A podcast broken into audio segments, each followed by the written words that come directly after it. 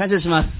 えー、新しい年、こうして、えー、共に、えー、最初の日曜日の礼拝を迎えることができて感謝したいと思います。えー、今日、今年初めて礼拝に来られた方々も、えー、おられますので、また、後ほどゆっくりと皆さんで、あの、新年の挨拶できればというふうにも思いますけれども、えー、新年早々、先ほど私たちすでにお祈りしてきたように、え、能登半島でのえ震災、えそしてまた、羽田空港での事故、本当に痛ましい事故ですけれども、それらが起こりました。私たちの所属している単立ペンテコステフェローシップの、え諸教会やその先生方、ご家族の方々は、あ信徒の方々も含めて、あの、無事であったということはお聞きしています。しかし、あの、輪島の方の、あ日本キリスト教団の方の教会が、あの、倒壊されたということであったりとか、あの、まだ、状況がつかめていない方々もあります。あの、昨日東京でのリバイバルミッションさんの集会の時には、あの、話してくださった先生のうちのお一人の息子さんか娘さんの、が、向こうの方に、あの、能登半島の方におられて、そのお知り合いの方のご家族亡くなったりということはあったそうです。お聞きしました。えー、本当に私たち、あの、この被災地のために祈りながらいますけれども、年の初めに、やはり私たち、本当に、この揺るがされるような、あ事態が起こった時にですね、やはりいつ何が起こるかわからないということ、そしてまた揺れ動揺り動かされる時代に生かされているなということを思わされます。まあ、年の初め、数日はちょっと休んで、それから 頑張るぞという感じであった方々も多かったのではないかなと思いますが、年の初めから本当に祈ることを、そして、主に軸足を据えて歩むことの大切さを教えられた、気づかされた、そのこともあります。続けて共に祈りを持って、新年共に過ごしていきたい、そのように思います。今年の教会のテーマ聖句は、第一ペテロの2章の6節になります。第一ペテロの2章の6節を開いていただければと思います。第一ペテロの2章の6節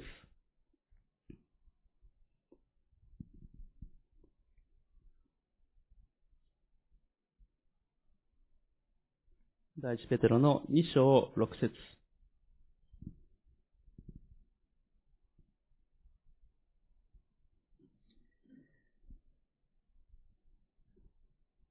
お読みいたします。聖書にこう書いてあるからです。見よ私はシオンに選ばれた石、たっとい要石を据える。この方に信頼する者は決して失望させられることがない。ま、特にこの後半のこの方に信頼する者は決して失望させられることがないを教会のテーマ聖句としてあの横の方にも掲げています。この箇所はもともとはイザヤ書の28章に書かれている御言葉がをペテロが引用しています。まあ、実はペテロやパウロはよくこの箇所を引用しています。あ何度も出てくるですね、ローマ書であったり、様々な箇所でもこの御言葉が出てきて、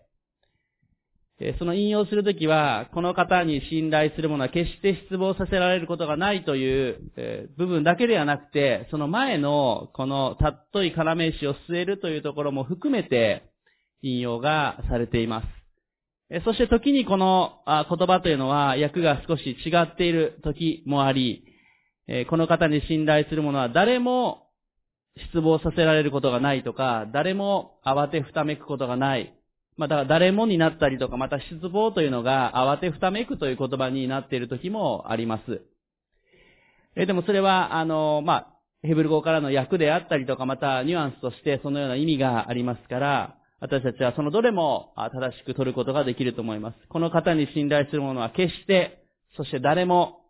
また、慌てふためくことも、失望させられることもないのだということを、この御言葉は語っています。まこの、えー、御言葉がですね、え引用されている、何か挟んでいただいて、イザヤ書の28章の方、もともとのその引用される前のですね、箇所も開きたいと思います。イザヤ書28章の16節と17節です。イザヤ書の28章の16節と17節預言者のイザヤの預言、その箇所になります。イザヤ書28章の16節、17節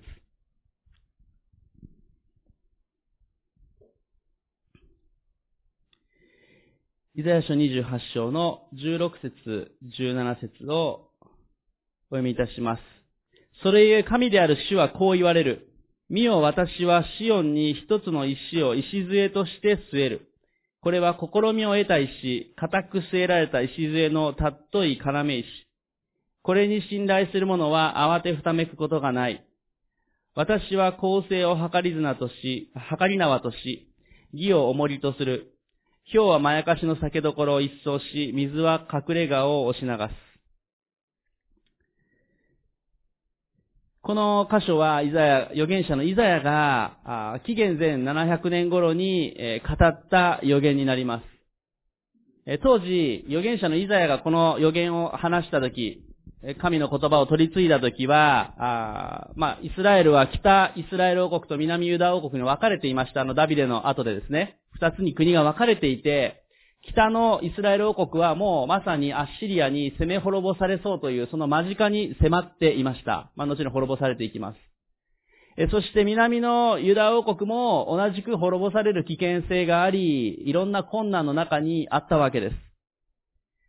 まあ、とても困難な状況、先が見えない状況、不安の中でこの御言葉が語られました。この御言葉だけを見ると、人々は励まされて強められたのではないかと思うわけです。そして来たるべき救い主がやってくる。その予言を聞き、ああ、私たちを助けてくれる。主が、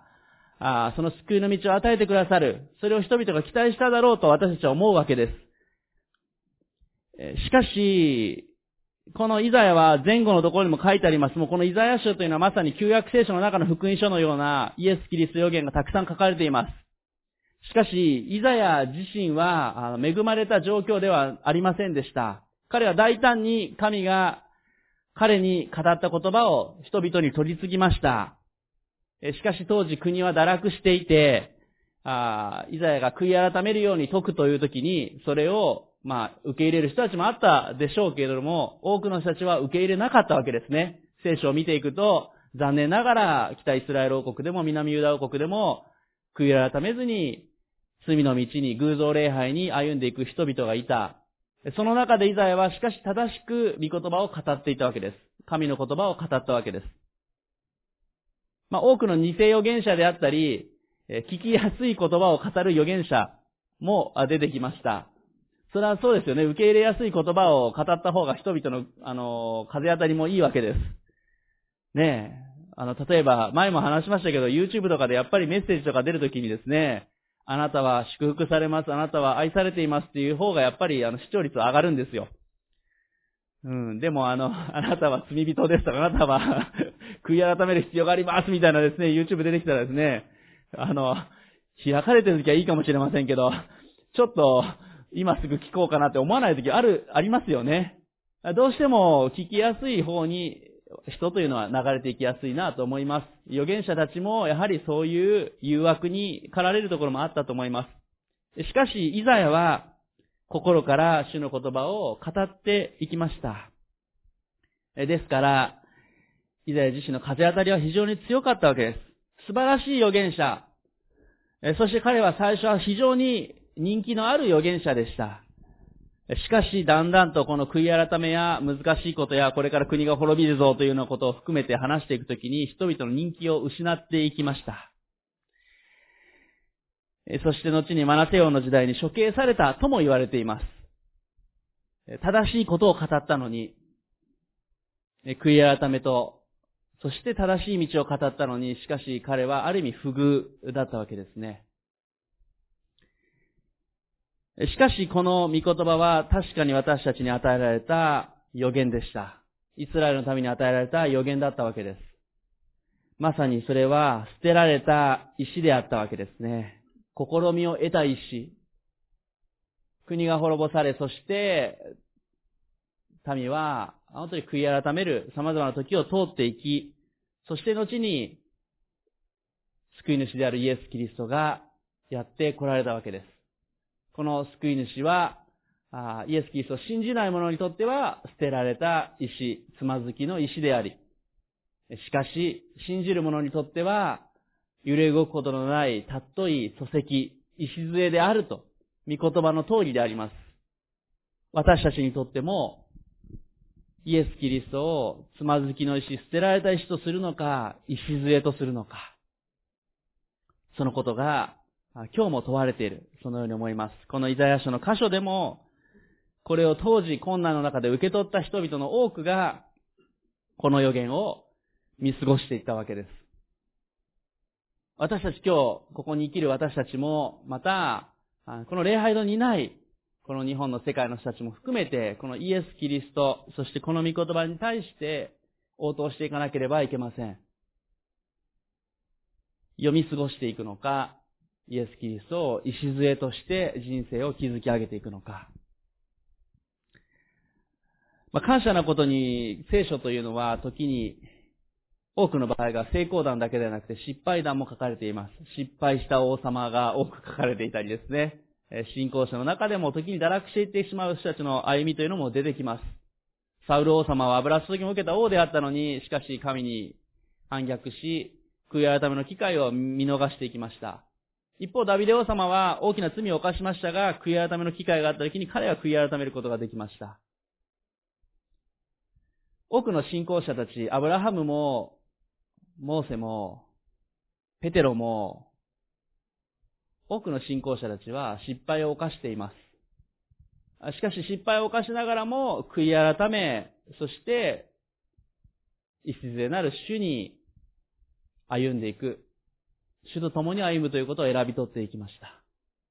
一方、残念ながら失敗していった聖書の登場人物たちというのは、悔い改めの機会があったのに、そうせずに、もういいわと諦めてしまったり、我が道を行くときに、結果的に失敗していくということが聖書に記されています。まあ、時に反面教師の方が、あわかりやすい場合もあると思います。全部が聖書成功談だったらですね、疲れてしまうと思います、正直。ねえ、もう一回も失敗してない。ねえ、あの、ダビデ王様礼拝者すごすぎてですね、ついていけないかもしれないけども、ああの人でもこんな失敗したんだったら私でもとなる部分があります。ペテロも散々失敗をして、下がれサタンまで言われながらも、しかし今日のあのペテロの手紙も彼が書くわけです。感謝なことだなと思います。そしてこのイザヤ書の残念ながらこの28章で語られた予言の後で、この国というのを滅ぼされ彼らは悔い改めの機会を見逃してしまう人たちが多くありました。しかしその姿を見ていくときに、その後で起こったことを見ていくときに私たちは教訓として学ぶことができるのではないでしょうか。このイザヤ書の28章の16節のこの、えー、礎の石、えー、ね、この石というのは、この土台になる石という意味があります。まあ、石杖とも訳されていますから、まあ、日本と違って、えー、イスラエルの方は岩地のところの地形が多いわけです。日本の場合は柔らかい場所とかも多いので、もうしっかりとあ穴を掘り、そして鉄の棒を入れて、えー、頑丈にしてその上に家を築くわけです。ですから私たちにとっての土台というと、かなり深いところまでこう、あの、地面を掘り下げて作る土台を意味します。しかし、当時のイスラエルの人たち、まあ日本のね、地震が多いというのもありますね。イスラエルの人たちは、この岩地の上に家を築き上げていく。えその時にこの石杖の石というのは、あの、家の四方の場所に置かれた四方の隅に大きい石を置き、そこを石杖として順番に家を石で築き上げていったわけです。この土台の石というのは一番重量がかかる場所です。え頑丈でなければいけません。土台の石が揺れ動いてしまったら、家は崩れてしまうわけです。一番安心できるものを、一番頑丈なものを礎の石として彼らは選び据えていきました。何を私たちの礎とするか。家の礎もそうですし、私たちの人生にとってもそうです。この28章の16節に、試みを得た石というのが真ん中にありますが、これは十分に使用に耐えられる石という意味が含まれています。いろいろ試してみて、ああ、この石は絶対大丈夫だと。土台にして大丈夫だなと、使用に耐えられるな、試してみて大丈夫だったっていうことも含まれている石なわけですね。まあ私たちもイエス様を信じていくとき、信じてみて実感する安心感、信じてみて、ああ、主が共にいてくださると実感するわけですね。だって信じてみなければ聖霊様内側に入ってくださいませんから、そして聖霊様が私たちに語り、私たちを励まし、慰めてくださることを体験していくわけです。私たちは時に思い切って主に信頼していくときに、ああ、確かに主は信頼に足るお方、この方に全てを委ねようということを体験していけるのではないでしょうか。まあ、もし、まだクリスチャンでない方々がおられたり、まあ、この動画で、オンラインで礼拝を聞いておられる方々もおられると思いますけれども、全部完璧に主に委ねることが最初からなかなか難しいなと思う方は、思い切ってある程度任せてみて、主を信頼してみて、あ、そこから主は素晴らしいお方だと体験しながら、どんどんどんどん主に信頼を置いていくということも大事かもしれません。主は、あ私たちをあ導いてくださり、私たちの礎として動くことのない、揺らぐことのない礎となってくださるお方です。このお方は16節のこの後半にあるように固く据えられた礎のたっとい要石。ね、固く据えられた後は動くことがないという意味。そして、たっとい石というのは最高の石であるということです。この揺らぐことがない最高のこの礎なるイエス・キリストにこそ私たちは信頼を置く必要があります。その時に私たちは慌てふためくことがないと聖書は語っています。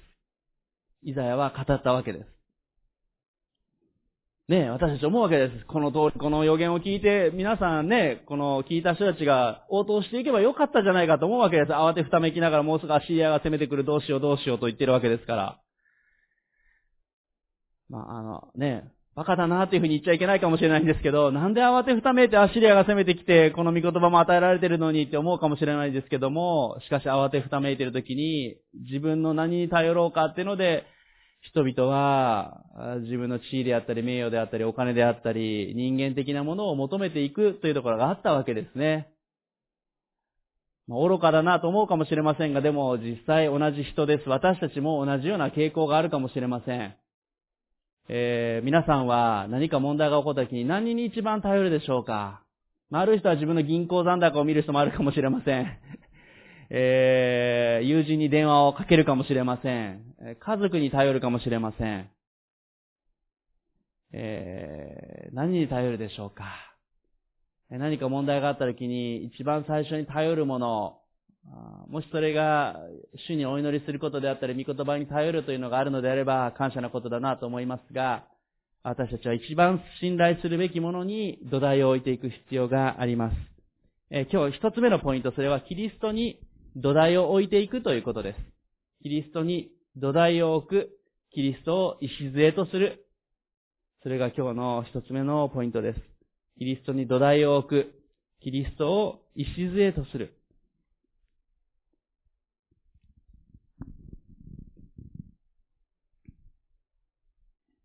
この、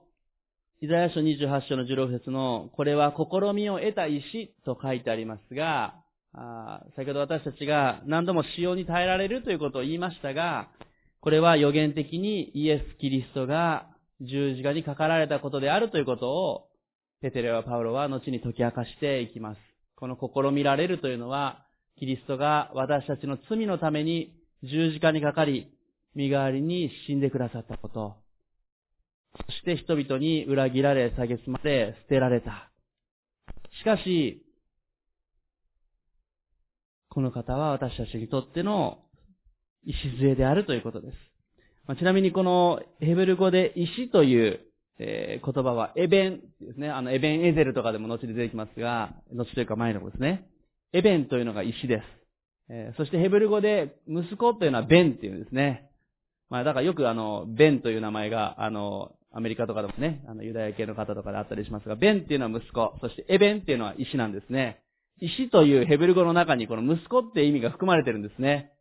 これも、あの、メシア肉汁の方々は予言的な意味であると。石という言葉の中に息子、子なるイエス・キリストの予兆が、予言が含まれているんだということを言っておられます。イエス・キリストは私たちにとって礎なるお方です。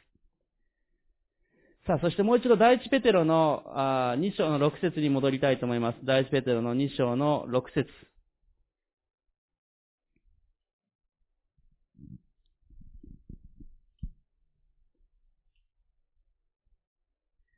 第一ペテロの2章の、そうですね、6節と7節をお読みいたします。先ほどの箇所と被るんですけれども、もう一度お読みいたします。聖書にこう書いてあるからです。見よ私はシオンに選ばれた石、たっとい要石を据える。この方に信頼する者は決して失望させられることがない。従ってこの石は信じているあなた方にはたっといものですが、信じていない人々にとっては家を建てる者たちが捨てた石、それが要の石となったのであり、8節も言います。それはつまずきの石、妨げの岩なのです。彼らがつまずくのは御言葉に従わないからであり、またそうなるように定められていたのです。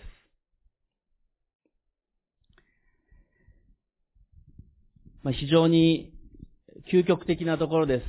キリストを捨てられたもの、つまずきとするのか、礎とするのか、またそれはここの箇所で8節にあるように、御言葉に従うのか、従わないのか、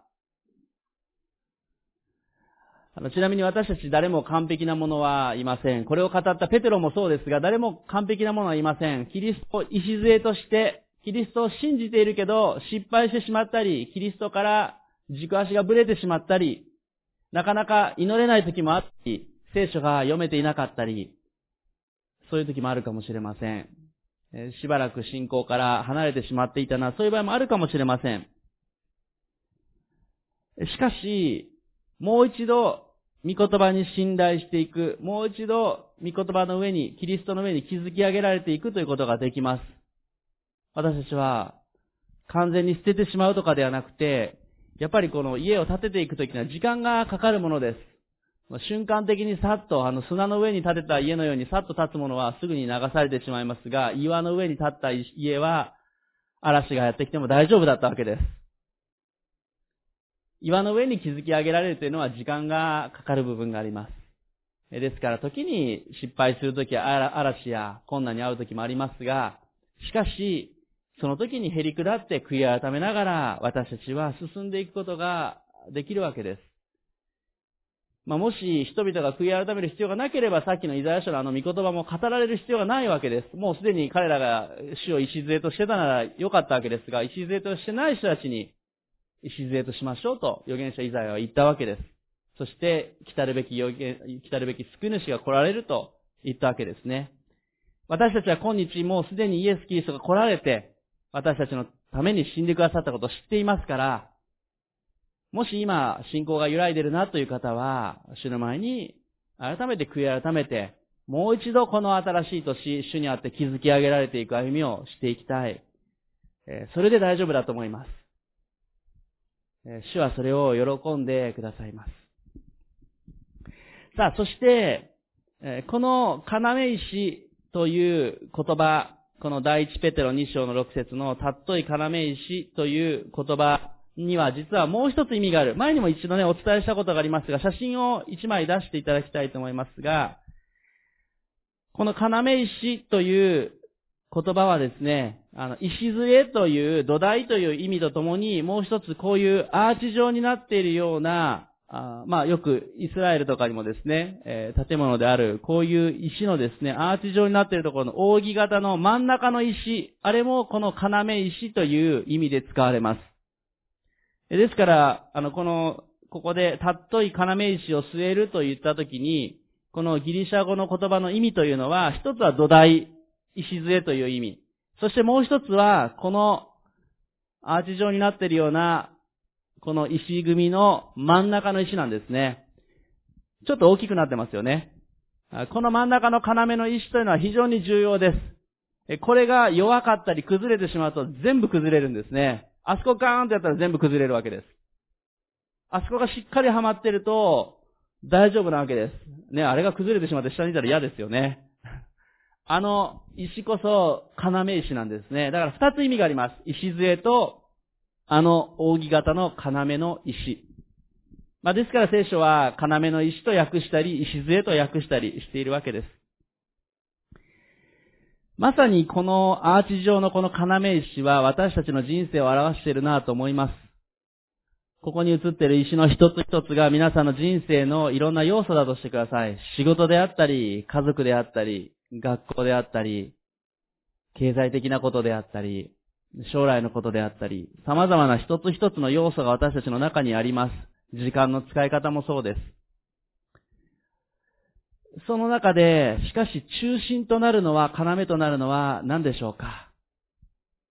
それはイエス・キリストです。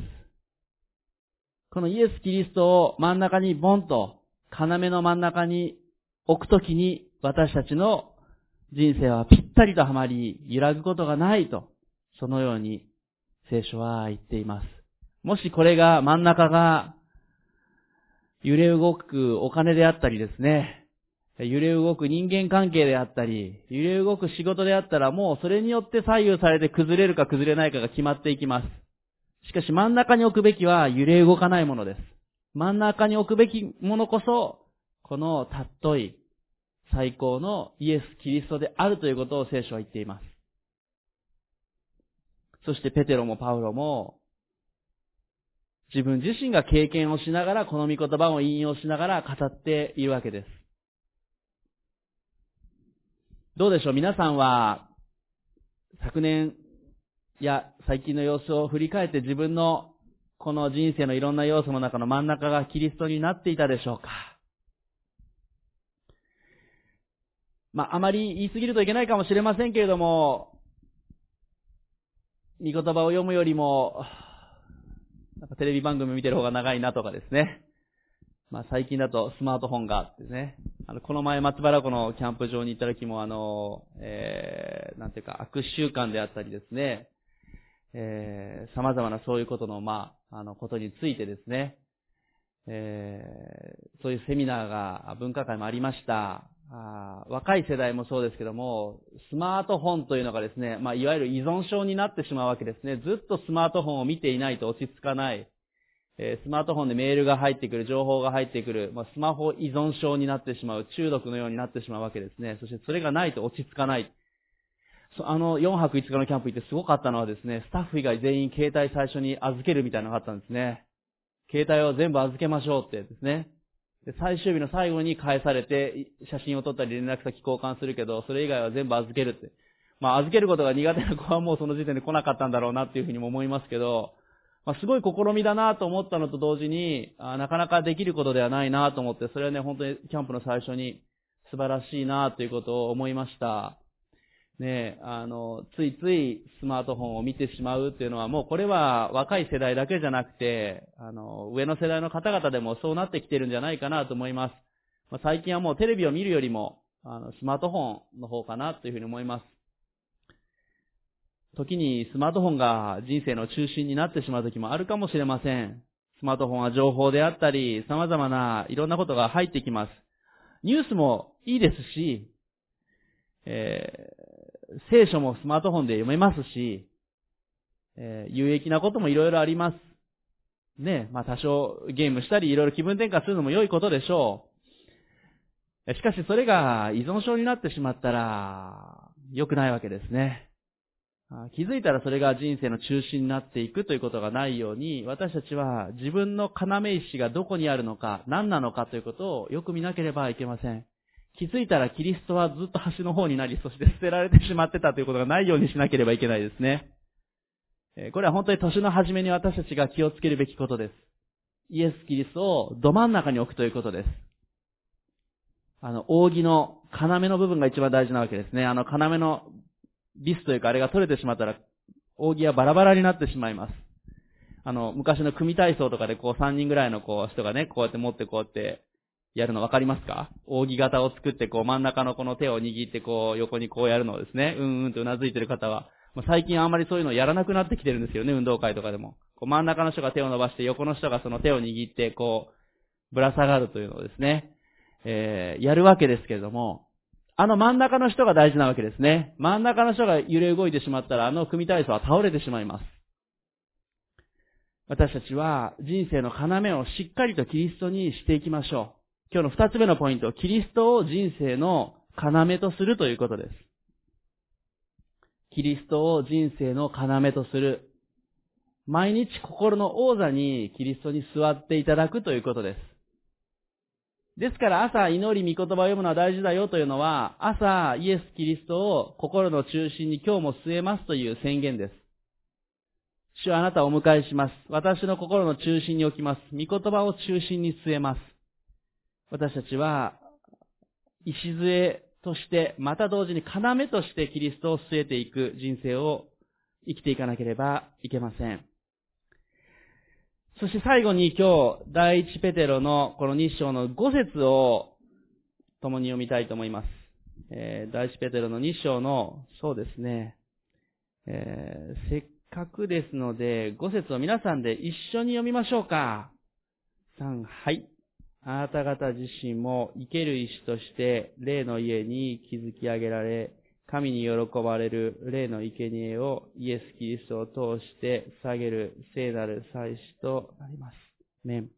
この箇所で生ける石という言葉が使われています。そして生ける石について詳しく実は説明をしている箇所が、あエペソビトへの手紙ですね。ちょっと飛びますけれども、エペソビトへの手紙の2章の20節から22節にあります。エペソビトへの手紙の2章の20節から22節です。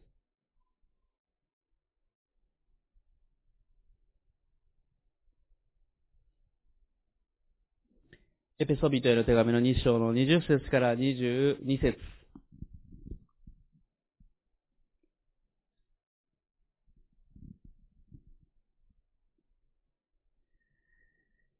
エペソビトへの手紙の2章の20節から22節もせっかくですので一緒に読みましょう。3、はい。人たちや預言者たちという土台の上に建てられていて、キリストイエスご自身がその要の石です。このキリストにあって建物の全体が組み合わされて成長し、主にある聖なる宮となります。あなた方もこのキリストにあって共に築き上げられ、御霊によって神の見住まいとなるのです。アメンここでも、パウロがですね、要の石ってここでもまた引用してるわけですね。ペテロもパウロもこの言葉大好きなんですね。あの、この要石、石杖という言葉ですね。この箇所で大事なことがあります。さっき生ける石という言葉がありました。実はここにいる私たち一人一人は生ける石とされているということを聖書は言っています。ここにいる私たちは生ける石なのです。そして私たち自身が、この礎なるキリストの上に築き上げられていくということを、聖書は語っています。主は私たちに語ってくださってるんですね。石は築き上げられなければいけません。そして、すでに私たちがゼロからこの石の上によいしょと乗っかって、礎の土台なるイエス様のその上に私たちがぴょんと乗ってる一個の石だけというわけではないということです。このエペソの手紙を見ていてもわかる通り、人たちがあり、預言者たちがあり、そして信仰の先輩方がもうすでにこの礎なるキリストの上に積み上げられていき、その上に私たちがいるんだということを書いています。そしてこのキリストの礎の上にこう積み上げられた神の家族と共に築き上げられるときに、石の価値が出てくる。石が生き生きとした生きた石になるということを、私たちに今日も語ってくださっています。ですから私たちの人生の礎がキリストなのか、私たちの人生の要がキリストなのかということを、まず私たち一人一人が大事ですが、もう一つ最後に大事なこと、それは私たちは共に築き上げられていく必要があるということです。三つ目のポイントです。私たちは共に築き上げられていく必要があります。共に築き上げられていくときこそ、私たちは生ける石となることができるのです。逆に言うと、共に築き上げられることなしに、キリストを礎としたり、キリストを要としていくことは実は難しいです。私たち一人一人は弱いです。しかし私たちは共に築き上げられるときに、お互いの弱さを補い合い、励まし合っていくことができるわけです。この築き上げられた石の中には、使徒や預言者とありますから、イザヤであったり、またペテロであったり、パウロも含めて、私たちは今日もこの御言葉を通して彼らが解き明かしてくださった彼らが神の霊感で書いた御言葉に励まされています。またここにいる私たち、弱さの中にある時に互いに祈り合い、励まし合うわけです。なかなか教会に来れない方にお電話したり、手紙を書いたり、またこうしてオンラインでメッセージを聞いてくださっている方々もあります。で、グループホームに入っておられたり、入院しておられて、そしてオンラインで礼拝を共にしてくださっているそういう方々のためにも私たち祈っていかなければいけないと思います。枝教会のためにも祈りましょう。私たちは互いに築き上げられていく、その時にこそ、私たちは共に成長していくのだ、と21節にもあります。キリストにあって建物の全体が組み合わされて成長し、主にある聖なる宮となります。ここにいる私たち一人一人の人生の礎、要であり、私たち自身も主の宮とされていますが、私たちは築き上げられて、合わされて石組みになっていき、主の宮を形成していくわけです。まあ、さっき賛美でですね、主の栄光宮にと私たちは賛美しました。主の栄光が、精霊の臨在が満ち溢れると賛美したわけです。それはこの建物である礼拝堂のこと、まあ、礼拝堂がもう主のある意味宮でもありますけども、しかし目に見えるものというよりは、ここにいる、いいですか、皆さんお一人お一人が合わさっている、この中に主の宮があります。そこに精霊が、主の栄光が満ち溢れると、私たちは賛美しているわけです。感謝なことです。どうでしょう？皆さん私たち互いに築き上げられているでしょうか？成長するときには、あね、成長する子供たちが膝が痛くなったり、成長痛というのがあるのと同じように、築き上げられるというのは、実は時に痛みも伴うわけですね。互いの違いがあるわけです。あの人と私、違い、家族であっても違いがありますから、教会の中でも違いがあります。もしかしたら意見や価値観の違いがある場合もあるかもしれません。しかし、キリストという一致線において私たちは一致して、互いに築き上げられ、そして互いに忍び合い、励まし合っていく。その時に、この石組みが、この宮が形成されていきます。その時にこそ、私たち自身の人生もより揺るがないものになっていきます。正直、御言葉を毎日読んで、毎日祈って、キリストを土台としています。でも一人で生きていますという方がいたとしたら、確かにクリスチャンとして頑張っておられるでしょうけど、その人生は正直なところ揺れ動かされやすいです。なぜなら聖書は共に築き上げられることを教えているからです。自分の一人の人生がどうかだけじゃなくて、互いに励まし合い、だから、教会を大切にすることを聖書は教えています。互いに励まし合い、祈り合わなければ、私たちは弱いものです。時に強い時もありますが、もっと祈り合っていきましょう。もっと励まし合っていきましょう。えー、あまり時にカッコつけすぎなくていいかなと思う時があります。なんかちょっと、信仰深そうな感じでこう日曜日やってきて、もう何も祈り課題もないような感じでハレルヤと賛美して、御言葉を聞いて帰っていく。それもできますけれども、本当にこういう祈り課題があります。お祈りください。私であったり、また皆さんにお互いに言って祈り合う、励まし合う。それでいいと思います。あの、教会は格好つける場所ではないと思います。自分の弱さや祈り課題をぜひ、もう少し出していき、互いに祈り合っていく。話すときには痛みが伴うかもしれません。でもそれは、主に信頼することでもあります。そして祈り合って励まし合っていくときに私たちは共に築き上げられ成長していくことができます。そこに主の臨在が豊かに住まわれるんですね。まあ、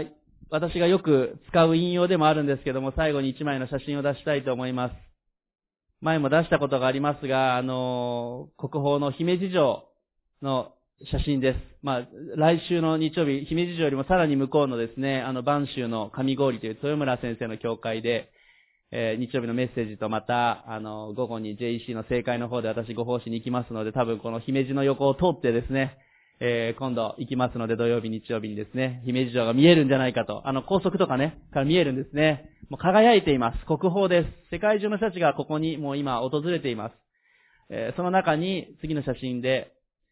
えー、ね、前にも一回ご紹介しましたけれども、えー、小さな石があります。まあ、私、あの、歴史専攻なのもあったり、岐阜お城研究会にもですね、柴橋師匠に誘われて参加したりしていますので、お城巡りも好きなわけですけども、これ、日本のお城ってすごいんですよ。まあ、これを話すとまた長くなるといけないんですけど、あの、日本のお城で、大きい石もあれば小さい石もあるんです。で、この大きい石もあって小さい石もあるという積み方が日本の風土に一番合ってるんですね。で、この石の中というのは実はちょっと土があってですね、雨が降ってもそこからこの石の間から抜けていくわけですね。で、この大きい石と小さい石があるから、地震があっても、こう揺れ動くときにですね、バーンと完全に崩れないわけです。あの、西洋のお城とかきちーっとこう石がきれいにあるでしょ？なんかまっすぐに。あの、まっすぐな石組みを日本でやってしまうと、崩れるんですね。垂直な石組みだと地震があった時に崩れてしまったり、台風の時にダメになるんです。でもこの微妙なこの勾配があるから、台風が来ても、地震が来ても大丈夫なんですね。で、土砂降りがあった時にこの大きい石と小さい石の間の、ちょっと隙間がありますね。そこから水が抜けていくようにもなってるんですね。だからこれが日本に一番合ってる組み方だって言われています。大きい石も小さい石も両方必要なんですね。あの、西洋のお城の石垣だけを見ていると全部同じじゃないといけないのかと思うかもしれませんが、でもこれを見ていくときに、地震があり、嵐があり、まあ、人生の困難と一緒だなと思います。私たちも多くの困難を共に通っていきますが、その中で、しかし大きな石があり、小さい石があり、組み合わされていくときに、頑丈なものにされていきます。そしてその土台はイエス・キリストです。そしてこの写真の中のあの、あの、ネットがかかっている石、ちょっと次のもう一個写真を、最後の、はい、拡大したものですけども、このネットの写真というのは、石臼なんですけれども、まあ、姫路城が建てられた時に、当時のお殿様が、石垣の石を集めるためにですね、まあ、かなりの石が必要ですから、周りの人たちに近くにある石を持ってきてくれないかというふうに言ったところ、ある人はお墓の石を持って行ったり、家の近くにある大きい石を持って行きましたが、あるおばあさんが家の中を探したけど何もない、え石臼しかなかったわけです。えそして、この石臼をお殿様のところに持って行って、よかったらこれをお城に使ってくださいとおばあさんが捧げた。それがこの今も石垣に組み合わされているわけです。まあ、ちょっとこの石垣の、わかるようにというのと、落ちないようにというので、この石臼を、まあ、落ちることはないんですけども、わかるように、これをね、網を張っていますけども、おばあさんの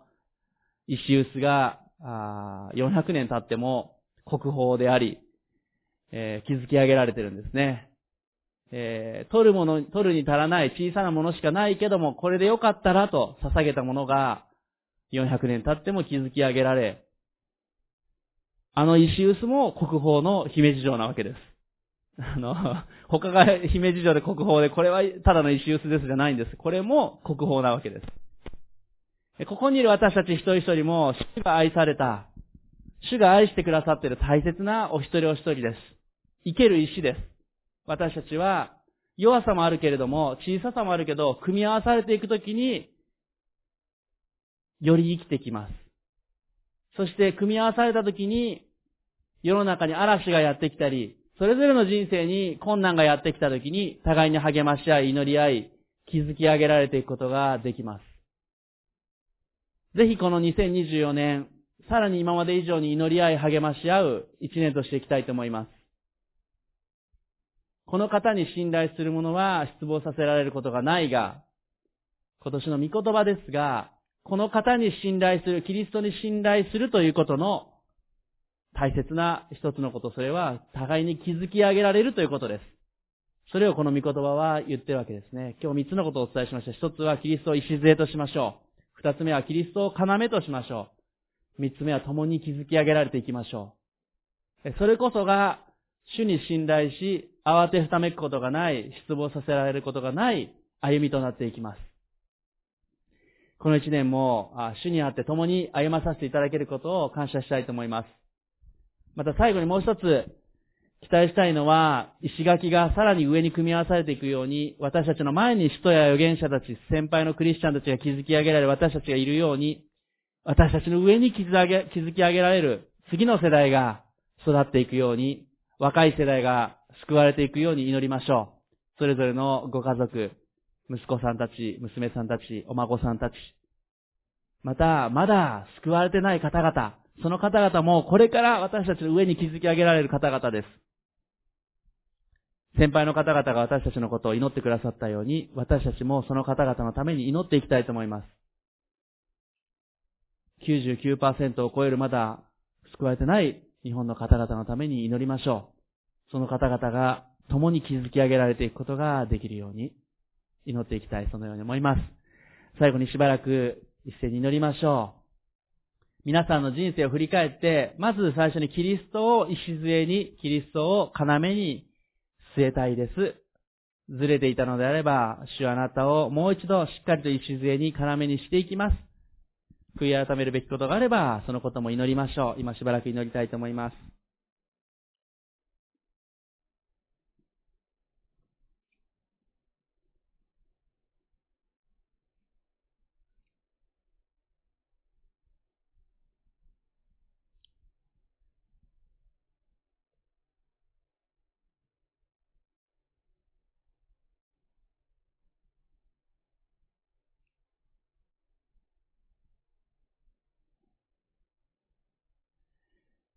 またどうぞ、えー、互いのために祈り合いましょう。互いに築き上げられていくために、えー、今、心に浮かぶ、えー、教会のあ神の家族のお一人お一人、この場所におられる方、おられない方もおられると思いますが、今取りなして祈っていきましょう。特にこの場所に今おられない体が弱ってらっしゃる方々のためにも、祈りたいと思います。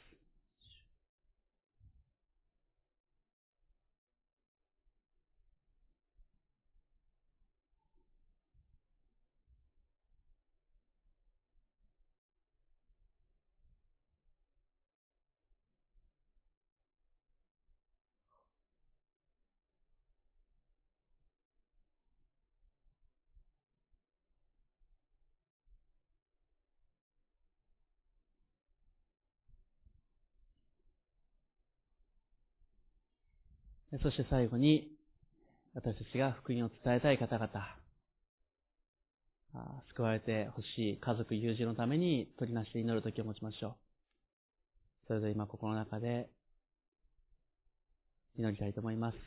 家族や友人の救いのために、またこの地域の人々の救いのために今祈りましょう。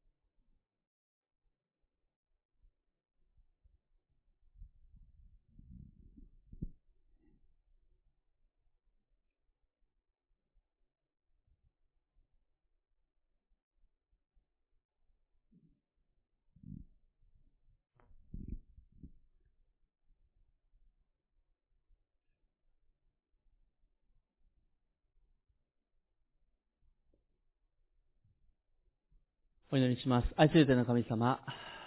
主あなたが小さき弱い私たちを救い出してくださったことを感謝します。私たちは人生の嵐や困難の中で揺れ動きやすいものです。そのことを告白します。しかしあなたは揺れ動くことがない方、主あなたこそが私たちの礎であり、要です。今日もう一度あなたを土台とし、中心に据える、そのことを決断していきます。またどうぞ私たちが互いに築き上げられていきますように、主私たちは一人で生きていくことはできません。あなたと共に生きると共に、この神の家族と共に生きていきます。互いに築き上げられ、励まし合い、祈り合い、高め合っていくことができますように、この場所におられない、今弱っておられる方々、その一人一人のためにも祈ります。どうぞその場所で豊かにあなたが働いてください。どうぞまた、私たちの家族や友人がこの年救われていきますように、この生ける石として組み合わされていく、その上に合わされていきますように、お祈りいたします。永遠の命を得て、共に天に入っていくことができるように、その希望を共に歩めるように、どうぞあなたが導いてください。お一人一人のお祈りと合わせて、主イエスキリストの皆によってお祈りします。アーメン。